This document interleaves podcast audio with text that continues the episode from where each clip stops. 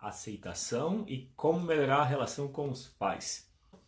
Compreender os princípios da constelação ajuda a se alinhar com a solução que se quer para um relacionamento.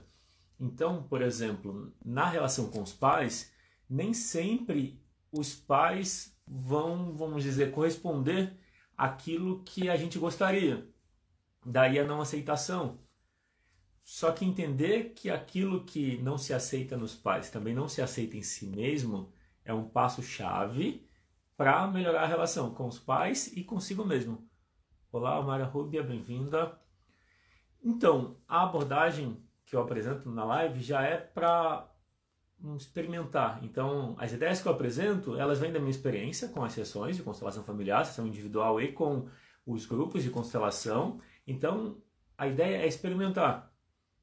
Por exemplo, na relação com os pais, se a gente se abre à aceitação, olá Lucinei, bem-vinda, a gente reflete essa aceitação sobre a gente. Ou seja, quando você não aceita os seus pais, por qualquer motivo que seja, essa não aceitação reflete em você mesmo e reflete na vida.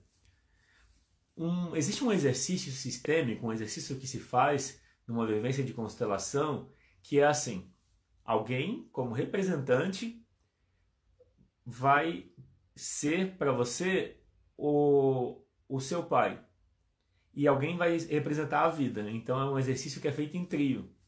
Quando você olha para a pessoa que representa o seu pai e diz não para ele, o dizer não para ele, quando você percebe o representante que, que é a vida, normalmente a vida uh, recebe mal ou não. Então, quando a gente tem um não para o pai ou para a mãe, também é um não para a vida.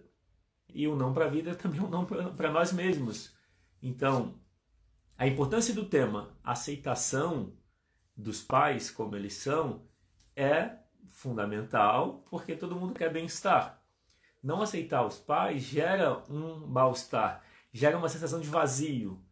E aí não importa o que os pais fizeram, se eles foram ausentes ou se tiveram um comportamento negativo, prejudicial em relação à família ou em relação aos filhos, ainda assim existe um amor, uma ligação emocional. E é isso que, que, que às vezes é difícil de compreender, porque também tem o ressentimento. E aí, de um lado, existe um desejo incondicional de conexão com os pais e do outro tem o ressentimento. Mas são duas emoções, né? Faz sentido? Como lidar? Um lado quer conexão e um lado quer se proteger. Então, duas partes. A Leiloca comentou, isso mesmo, isso é muito verdadeiro. Aceitação à vida, sim, aceitação à vida. E aceitação é amor. A constelação familiar, é, os princípios dela são chamados ordens do amor que são os princípios do amor. Ordens é uma da, uma da tradução do alemão. Às vezes, ordens para a gente não sou estranho, né? parece imposição, mas você pode entender as ordens do amor como princípios do amor, princípios da aceitação. E é sobre isso que eu vou falar nessa live, sobre como melhorar a relação com os pais por meio da aceitação e como permitir a aceitação. Às vezes é difícil aceitar os pais como eles são, porque a gente tem julgamentos. A exigência ou o julgamento de que os pais deviam ser diferentes reflete na gente, porque cada pessoa é metade do pai e da mãe, e não só em termos de é, biológicos, em termos de célula. Existe uma ligação emocional. E aceitar os pais como eles são também é aceitar a gente naquilo que a gente é. E aí o ponto-chave para conseguir essa aceitação é você não precisa mudar a relação com os seus pais necessariamente. Se é difícil lidar com eles, pela maneira deles de ser, você pode resolver dentro de você, na relação com o seu pai e com a sua mãe interior. E eu vou falar mais sobre isso. Olá, Carol, bem-vinda. Olá, Célia. Olá, Bruno. Olá, Cláudia. E aí, nesse ponto, eu vou vou dar início à live, então até aqui eu fiz, vamos dizer, o preâmbulo, a apresentação, então é sobre isso, é um olhar prático, essa live é sobre um olhar prático para trazer aceitação na relação com os pais. Então, o, o primeiro passo é entender isso. Aceitação é vida, como a Leiloca comentou. Quando você se abre à aceitação, você se abre à vida, você traz, vamos dizer, quando você diz sim para a vida, assim a vida responde com um sim de volta. Dizer não para a vida, a vida responde com não. É como se a, é como se a gente fosse combina muito com a lei da atração. não estou falando sobre a lei da atração, estou falando da constelação familiar. Mas a lei da atração fala que aquilo que você pensa, você atrai. A constelação está no nível emocional. A gente fala sobre emoções, sobre aceitação. O campo mórfico, o campo que envolve as pessoas num grupo, numa família, por exemplo, é um campo emocional. No campo emocional, não adianta o que a gente pensa. O que a gente pensa impacta menos do que a gente sente. É por isso que faz sentido isso que eu estou falando. Se você quiser comentar ou perguntar alguma coisa, fica à vontade. E, o que eu estou dizendo agora é o seguinte: aquilo que a gente pensa tem menos impacto do que aquilo que a gente sente. Então, por exemplo, se você tem um, um ressentimento pelo seu pai ou pela sua mãe, não adianta afirmar o contrário. Você primeiro precisa aceitar o ressentimento, reconhecer que uma parte de você sente que algo está errado na, na relação e que não pode ser do jeito que está. E aí, com um sim para o que você está sentindo, é mais fácil você mudar a relação. Aceitar o ressentimento não quer dizer ter ele para a vida toda, ao contrário. Aceitar o ressentimento é o passo-chave para mudar. Porque quando você está ressentido, e, e, eu falo isso por experiência própria, eu guardei mágoa em relação ao meu pai por muitos anos, uns 20 anos pelo menos. Dos 10 ou, ou 8, 10 anos até os 27. Foi numa constelação que, que mudou, que diminuiu muito o ressentimento e, claro, ainda continuei trabalhando e ainda continuo. Às vezes a gente não quer abrir mão do ressentimento. Porque o ressentimento protege a gente. O ressentimento, por isso que é importante a aceitação. Quando se fala de aceitação, é aceitação em relação a tudo, inclusive ao que se sente. É importante a gente, a gente aceitar que as nossas emoções são certas. Imagina o desafio. E me fala se, se faz sentido esse desafio que eu vou falar agora. A gente tem um desafio que é como equilibrar a necessidade de se ouvir, de se guiar pelas próprias emoções com a necessidade de ouvir ao, aos outros, de ouvir os outros. Ou seja, o fora e o dentro da gente. De alguma forma, são forças antagônicas que demandam nossa atenção. E aí, e você? Você seguia mais pelos outros ou seguia mais pelo seu sentimento? E tem uma, tem uma questão chave que é assim, ó. A nossa mente, ela é voltada para fora. Você pode usar os pensamentos para se ouvir. Você pode observar o que você sente e escolher guiar pelo que você sente. Mas quando você se guia pelo que você recebeu de fora, por exemplo, existe uma necessidade de segurança.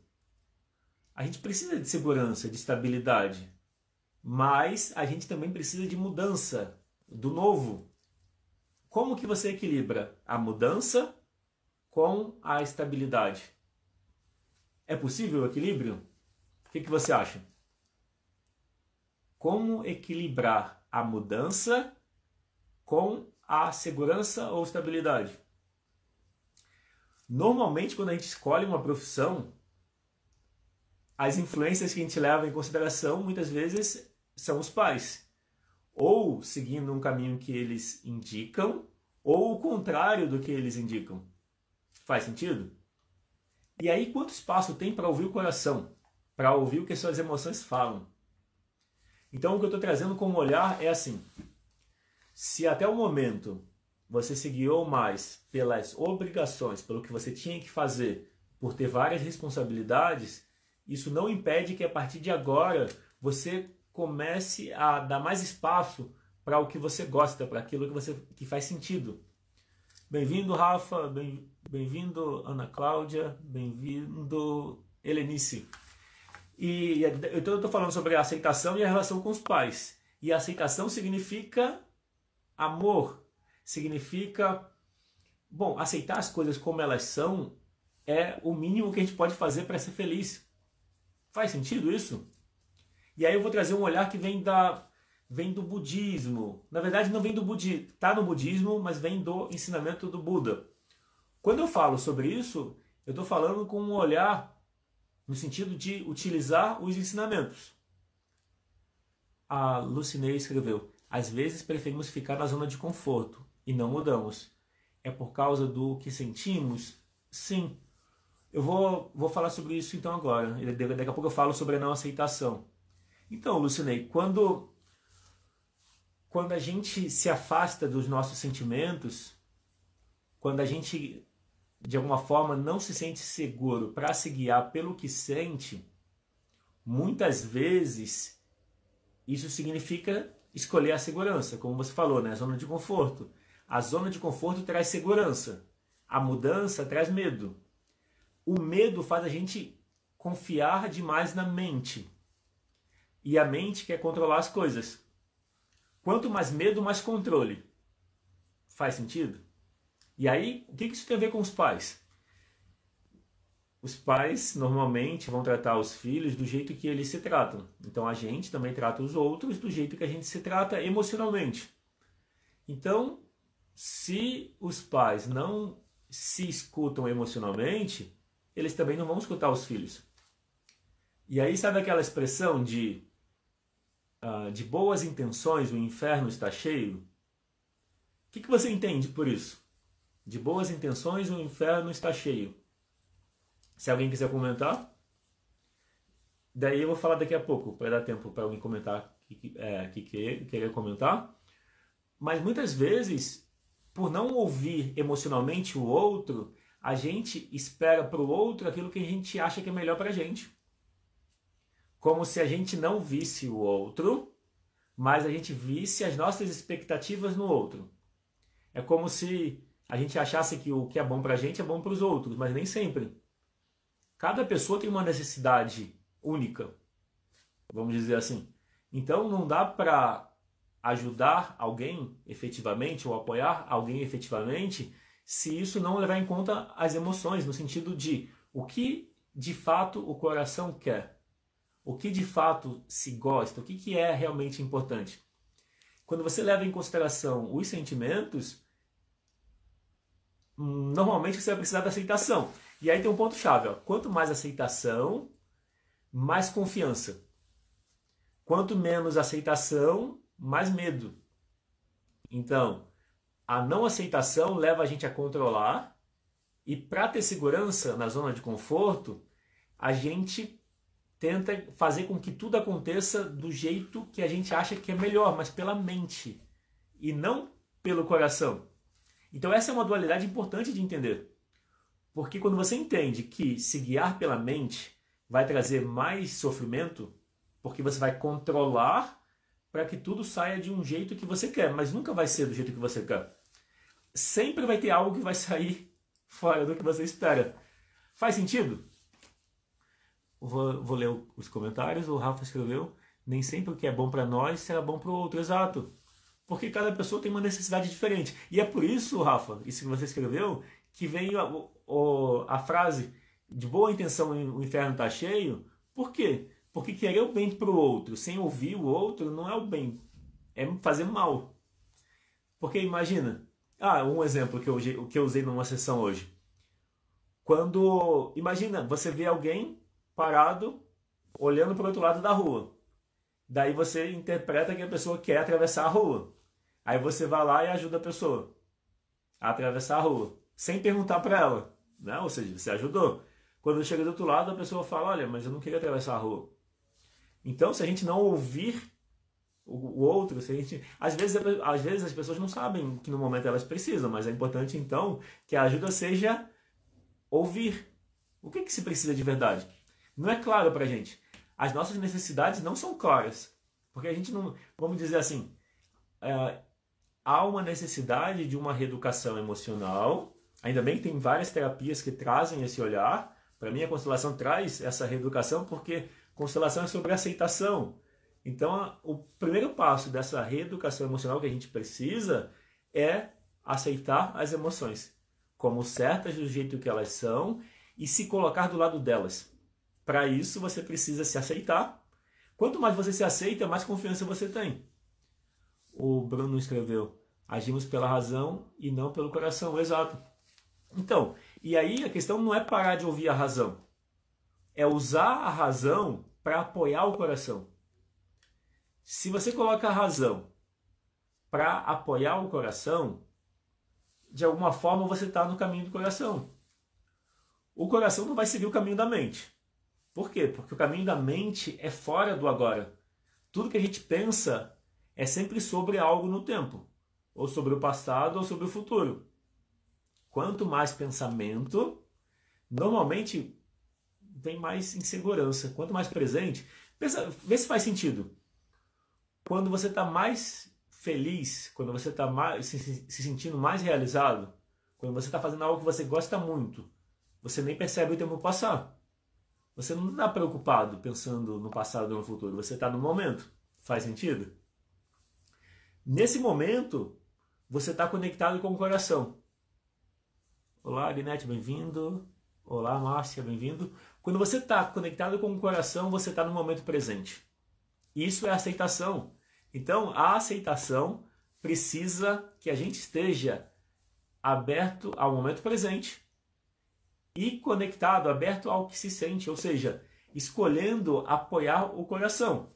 Daí, claro, né, a gente vai. Existe uma tendência também. Ah, mas eu vou falar do sofrimento, né? Não aceitação é sofrimento. Aquilo que a gente não aceita persiste. Por isso que a aceitação é o passo inicial para mudar qualquer coisa. Só que a gente confunde aceitação com com acomodação. Às vezes as pessoas falam: "Eu não vou aceitar isso. Isso é inadmissível". Então, aceitar não quer dizer se acomodar ou se submeter. Aceitar significa reconhecer que a coisa existe.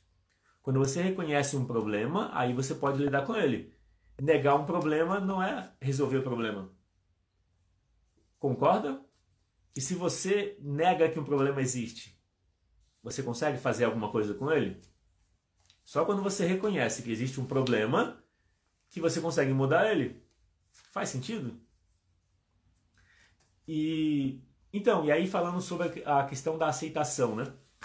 O, um ensinamento do Buda é todo sofrimento existe porque existe apego. Apego é não aceitação. Então todo é o desejo, na verdade. A frase é todo todo sofrimento decorre do apego. O apego é o desejo. Então a frase é todo sofrimento decorre do desejo. É que desejo é apego. Se você não tiver apego, você não sofre caso você perca aquilo que você desejava. Então, abrir mão do apego significa aceitar que tudo muda. E o outro, um outro ensinamento é a impermanência. Quando você aceita que as coisas mudam, quando você aceita a impermanência das coisas, da vida, a impermanência da gente, a gente é impermanente. A gente tem uma data de nascimento e tem uma data, vai ter uma data de, de falecimento. Então, a gente é impermanente. A gente tem uma passagem breve por essa vida, com início, meio e fim. Então, aceitar, aceitar aquilo que a vida traz não quer dizer se acomodar, isso é muito importante. E ao contrário, aceitar quer dizer fazer o melhor uso dela. Daí o que isso tem a ver com a relação com os pais? Ah, então deixa eu, deixa eu ler o que a Lucinei escreveu. O que você pode falar sobre a escolha do parceiro? Geralmente escolhemos alguém parecido com o pai, é isso? Não tive uma boa relação com meu pai e o meu relacionamento também não deu certo. Então, a, eu, vou, eu vou colocar assim: geralmente a relação de casal a gente atrai alguém que é complementar a gente. Dificilmente a gente atrai alguém igual, pode ter vários gostos iguais. Mas a gente vai atrair aquilo que, que na gente a gente precisa desenvolver. Só que normalmente isso não é claro para a gente. Quando a gente não aceita algo nos pais, é algo que a gente precisa aceitar na gente. Pode ser que algo que a gente não aceita nos pais vai se fazer visto na nossa vida, através do parceiro, do relacionamento. Então, assim, não, necess, não necessariamente você precisa ou você vai atrair alguém que seja igual ao seu pai ou sua mãe, não necessariamente. Você vai atrair alguém que é igual a você naquilo que você admira, mas não reconhece em si. Faz sentido? É isso que a psicologia analítica, o Jung, fala. Ele fala sobre o animus e, o, e a anima. Animus e anima é o nosso lado complementar, não é a nossa sombra. Mas o animo e animus é como se o, o, a, a anima é o lado feminino do homem, o animus o lado masculino da mulher. Então o, o parceiro ou parceira vai ter sintonia com esse lado nosso, que a gente admira, é que o que você admirar no outro está em você, só que você não vê em você. Daí você busca no outro. Quando você reconhece, então, Lucinei, experimenta, vê se faz sentido também isso. Se você, se eu perguntar o que que você, o que que te atrai no seu parceiro, no parceiro, na relação que você teve, o que te atraiu é o que você precisa ver que tem em você também. Depois, se houve um afastamento, houve um afastamento por não aceitar algo no outro, né? Isso que você não aceitava no outro está em você também. Você precisa aceitar em você. Olá, Alexandra, bem-vinda. Então, as relações são um espelho. A relação com os pais também é um espelho. A relação entre pais e filhos é espelho.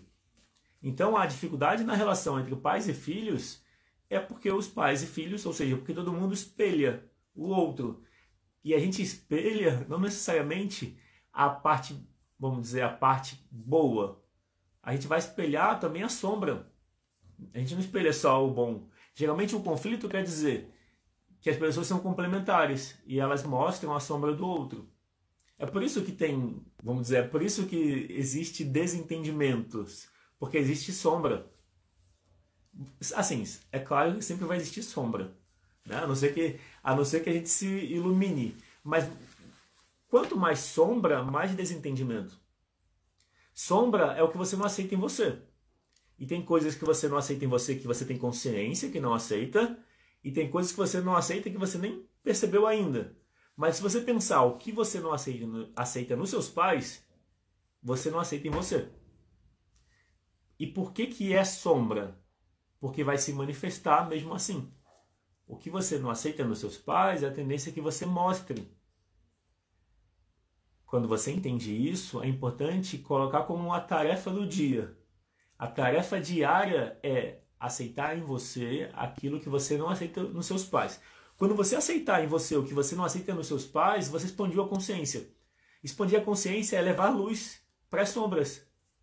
Tomar consciência daquilo que não está claro, que não está visto a, a Lucinei escreveu, você vai dar algum tipo de exercício de aceitação. Isso, a ideia é isso. O exercício que eu vou propor daqui a pouco é um exercício para você. Uh, o exercício vão ser três perguntas, são perguntas práticas. São perguntas que quando você responde, você está gerando consciência. E então vai ter um exercício no final. Toda live que eu faço tem um exercício e é daqui a pouco. A ideia já, pelo meu roteiro, já está, já estou completando as ideias então, bom, eu falei das ordens do amor. Ah, pronto. O desafio é ouvir as próprias emoções.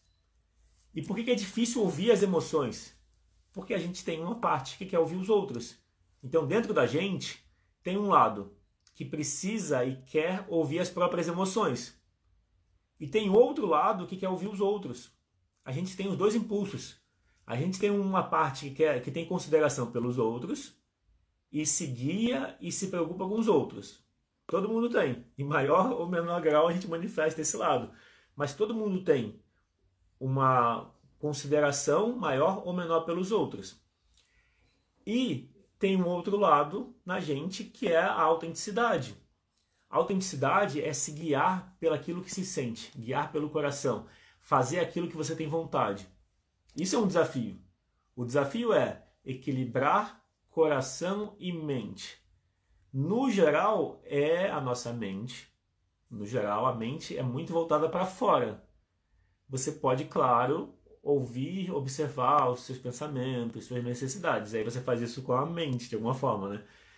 Uh, claro, pode ser com a consciência, mas o pensamento está na mente. Daí o coração está muito ligado a gente.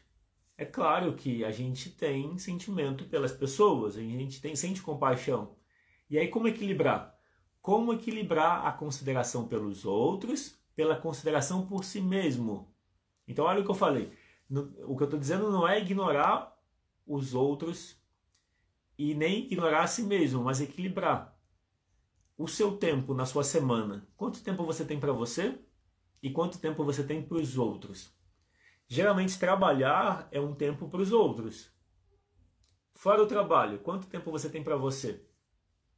É muito importante separar algum tempo só para você. Quando você tem esse tempo para você, ou seja, é como se você precisa de tempo para não fazer nada, vou colocar assim. Uh, porque mesmo o tempo fazendo coisas, vou, vou colocar assim, às vezes o tempo lendo não necessariamente é um tempo para você. Então, Rafa, é isso. É importante, é importante equilibrar as coisas. Quando você se deixa para depois, você acaba mantendo uma tristeza. A sua criança interior ou as suas emoções ficam, vamos dizer, afetadas, ficam. É como se uma tristeza. Quando você prioriza o outro, faz sempre para o outro em primeiro lugar, existe uma tristeza em você. Quando você olha para a tristeza, quando você acolhe ela, e normalmente a nossa tristeza, parte dela está na nossa, na nossa sombra. Se a gente foge, ignora a tristeza, muitas vezes trabalhar demais é uma forma de ignorar a tristeza. Ou se a gente fica remoendo a tristeza, pensando em tudo de negativo, as duas formas alimentam a tristeza. Como mudar a relação com a tristeza? Acolhendo ela, se cuidando em primeiro lugar. Então, quando você se coloca em primeiro lugar, cuida das suas necessidades, nesse momento você começa a trazer para você mais confiança, mais presença e melhora as relações. Olha que interessante. Às vezes a gente prioriza os outros, achando que se não fizer isso, os outros vão ficar mal. Só que olha que interessante, a gente projeta o que a gente não vê na gente. Se existe uma tristeza que você não cuida em você, é comum que você veja ela nos outros. Daí você quer cuidar nos outros. Faz sentido? Aí o Rafa escreveu, embora me sinto bem sendo útil para as pessoas. Exato. Então, Rafa, você é virginiano. O signo de virgem gosta de ser útil. E, mas a questão principal é como equilibrar. Não é deixar de ser útil para os outros, é como você gosta, continua. Mas a questão chave é como também ser útil para você. Como, como cuidar dos outros, ser útil para os outros, mas também levar em conta as suas necessidades. Uma dificuldade de quem é exigente consigo mesmo, e quem é do signo de Virgem é muito exigente consigo mesmo, é ouvir as próprias necessidades. Porque a exigência dificulta que a gente se aceite e dificulta que a gente ouça as próprias necessidades e emoções. Então, nosso, o nosso trabalho diário é se perguntar o que eu preciso, como eu me sinto, como eu estou agora, o que eu posso fazer por mim hoje. Experimenta perguntar, Rafa, o que a minha criança interior precisa hoje? O que eu posso fazer pela minha criança hoje? Qual presente eu posso dar para ela? Deixa eu ver. Ah, a Lucinei escreveu, sou canceriana, cuido da família. É. Então, o exato. Quando quando os outros são mais importantes, não quer dizer que a gente precisa deixar de cuidar dos outros. Considera, os outros são importantes e você também precisa ser um deles para você. Porque você cuida de você e cuida dos outros. Então existe o que cuida e o que recebe cuidado. E aí a pergunta chave é: quanto cuidado você dá para você? Quanto você cuida de você mesmo? Entende? Ou seja, quando você se cuida, você cuida melhor dos outros. A Arinete escreveu hoje eu hoje cuido de mim, cuido dos outros. Exato. E é melhor, não é, não é Arinete? O, o cuidado pelo outro fica melhor. O outro valoriza mais o que você faz por ele quando você também faz por você. Quando você só faz pelo outro, normalmente você está fazendo porque você se sente bem, certamente. Existe uma parte nossa que gosta de ajudar os outros e que se sente bem fazendo isso. Então, faz parte. Só que quando você só faz isso pelo outro, sem fazer por você, muitas vezes esse fazer vem da carência, vem de uma falta e não de uma abundância. A abundância significa você dá para você, você se cuida, e porque você se cuida, você transborda e compartilha com os outros. É um paradigma diferente. Faz sentido isso? Cuidar dos outros, eu vou falar, vou destacar, então eu vou repetir para destacar. Cuidar dos outros muitas vezes pode vir da carência, de uma falta. Daí esse cuidar não é completo, é uma compensação é como se a gente não visse o outro. A gente ajuda o outro, mas é se vendo no outro. É projetando algo no outro. É, de alguma forma, entre aspas, usando o outro para se sentir melhor. Faz sentido? Agora, quando você cuida de você e você equilibra a necessidade de ajudar os outros e de se ajudar, de fazer pelo outro e fazer por você. Quando você equilibra essa sua ajuda, esse seu fazer pelo outro é mais presente, é mais apropriado, é mais efetivo. E aí você tem uma experiência diferente. É como se você não sente mais mal. Quando a gente ajuda a partir da carência, quando a gente ajuda os outros a partir da carência, se você não ajuda, você sente mal. Então não é uma ajuda completa, não é a partir da presença, é uma compensação por uma falta. Quando você dá para você o que falta, que é cuidado, atenção, afeto, aí você transborda e faz pelos outros. A Lucinei escreveu: Estou bem melhor hoje em dia. Sempre penso amar a Deus sobre todas as coisas e amar o próximo como a si mesmo. Mas olha que interessante, ó, a última frase: amar o próximo como a si mesmo. Entende? A medida de quanto você ama o próximo é a medida de quanto você se ama. Entendeu? Então, se você fizer pelo outro, mas não fizer por você, você não se ama. Então você não está cumprindo o, vamos dizer, o mandamento. Se levar o mandamento em consideração, o mandamento é amar ao próximo como a si mesmo, ou seja, amar ao próximo e amar a si mesmo. A medida do amor ao próximo é como a si mesmo. Faz sentido? Então você precisa amar a si mesmo para amar o próximo de outra de outro modo não dá para funcionar, precisa ter o amor a si mesmo. Lucinei, temos que amar, temos que nos amar para amar o próximo, exato. A Mara escreveu. Essa carência e vontade de cuidar dos outros é normal? Projetar esse cuidado a crianças, já que elas são mais fáceis de tocar, carinho e afeto? Sim. Será que é por isso que eu me identifico com as crianças? Então, a gente tende a ver nos outros aquilo que a gente não aceita na gente. Então, por exemplo, a nossa criança interior está lá triste, querendo a nossa atenção. Daí a gente não dá atenção para ela.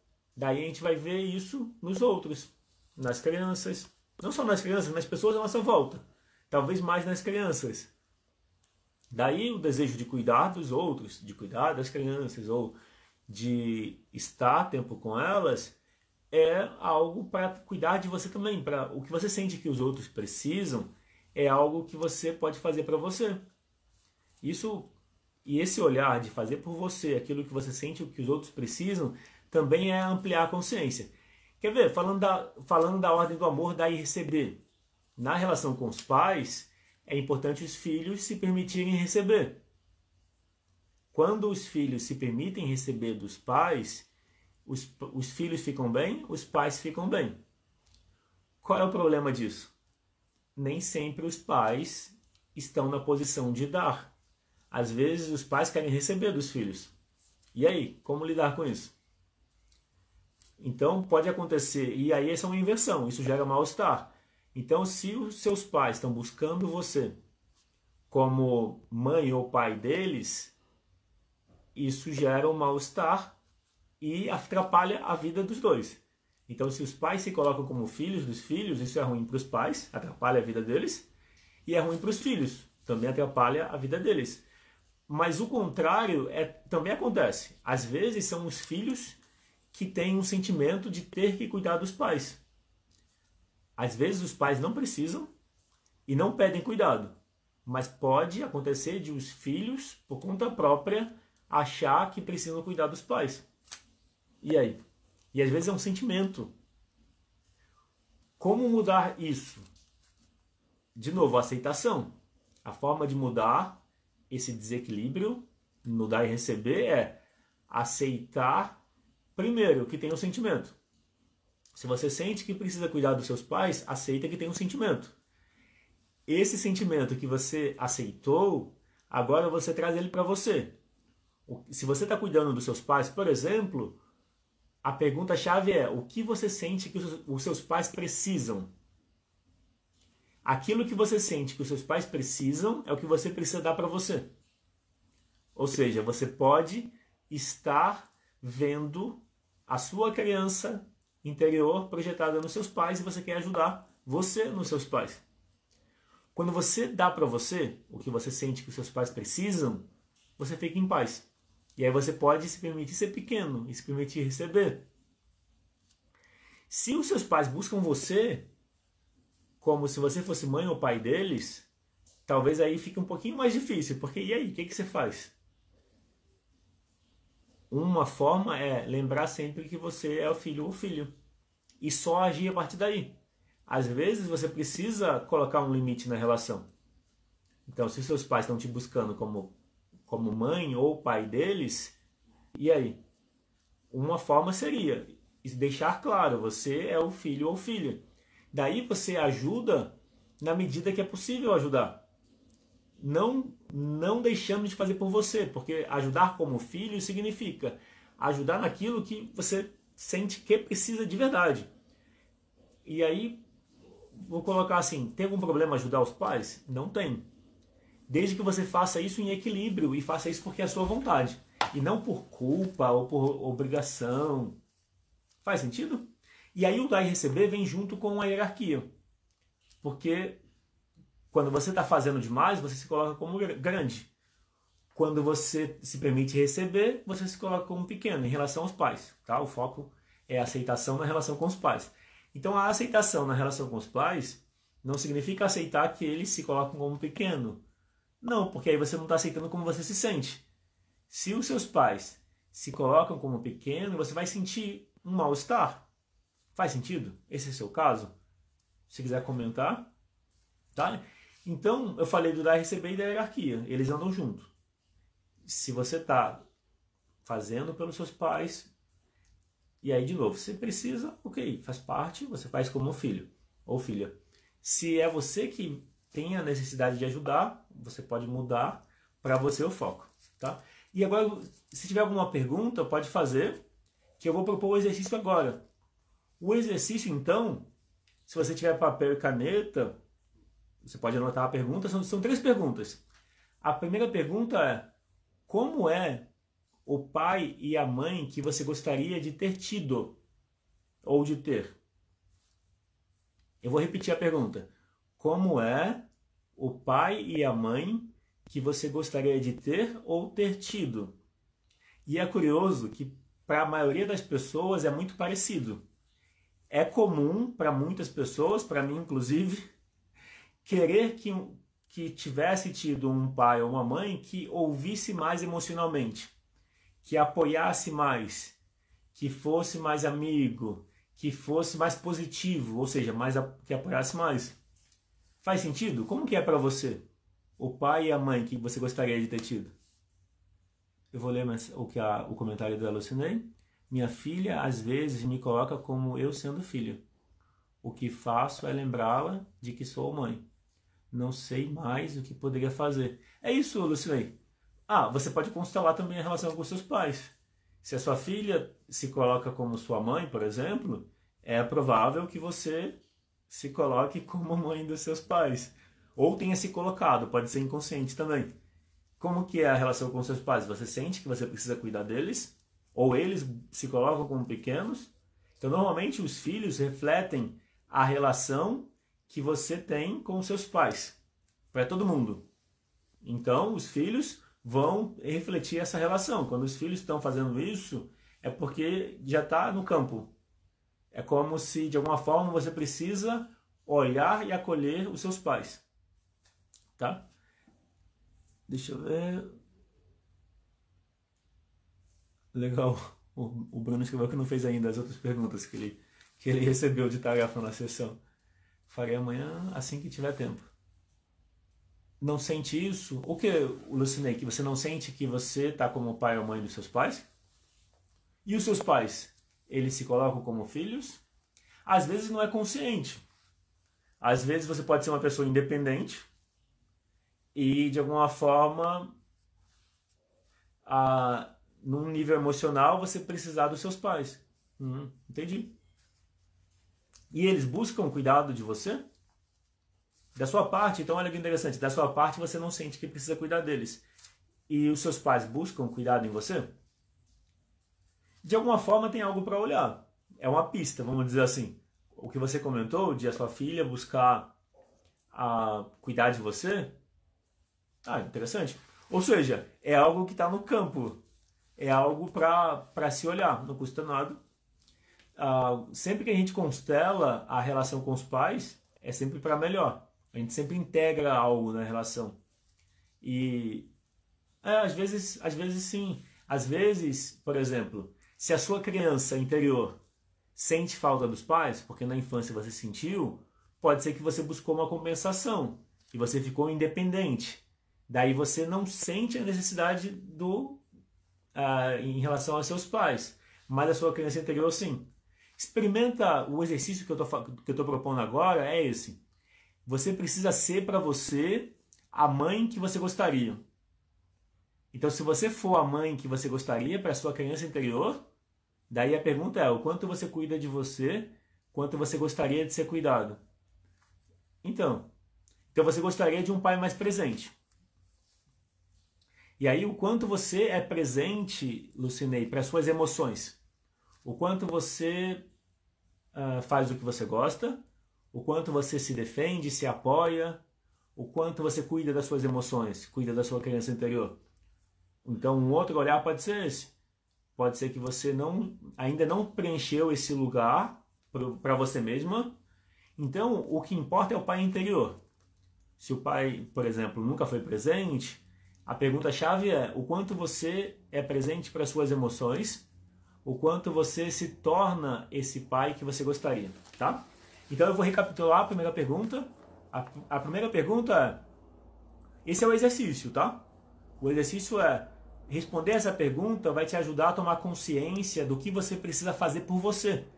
Então, muita coisa na constelação também tem a ver com a sua escolha consciente. Você precisa, de alguma forma, escolher fazer por você aquilo que você gostaria de ter recebido dos seus pais. Então isso é uma escolha consciente. Você pode fazer, uma, fazer constelação da relação com seus pais, mas também tem a sua parte. A constelação é olhar o campo. Depois que você olhou o campo, incluiu as pessoas, levou aceitação, gratidão para as relações, tem a sua parte também. A sua parte é como você se trata, como você trata a sua criança interior.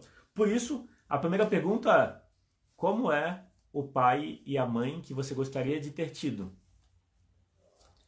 Se, se alguém quiser comentar, pode escrever, fica à vontade, ou pode só anotar a pergunta, tá?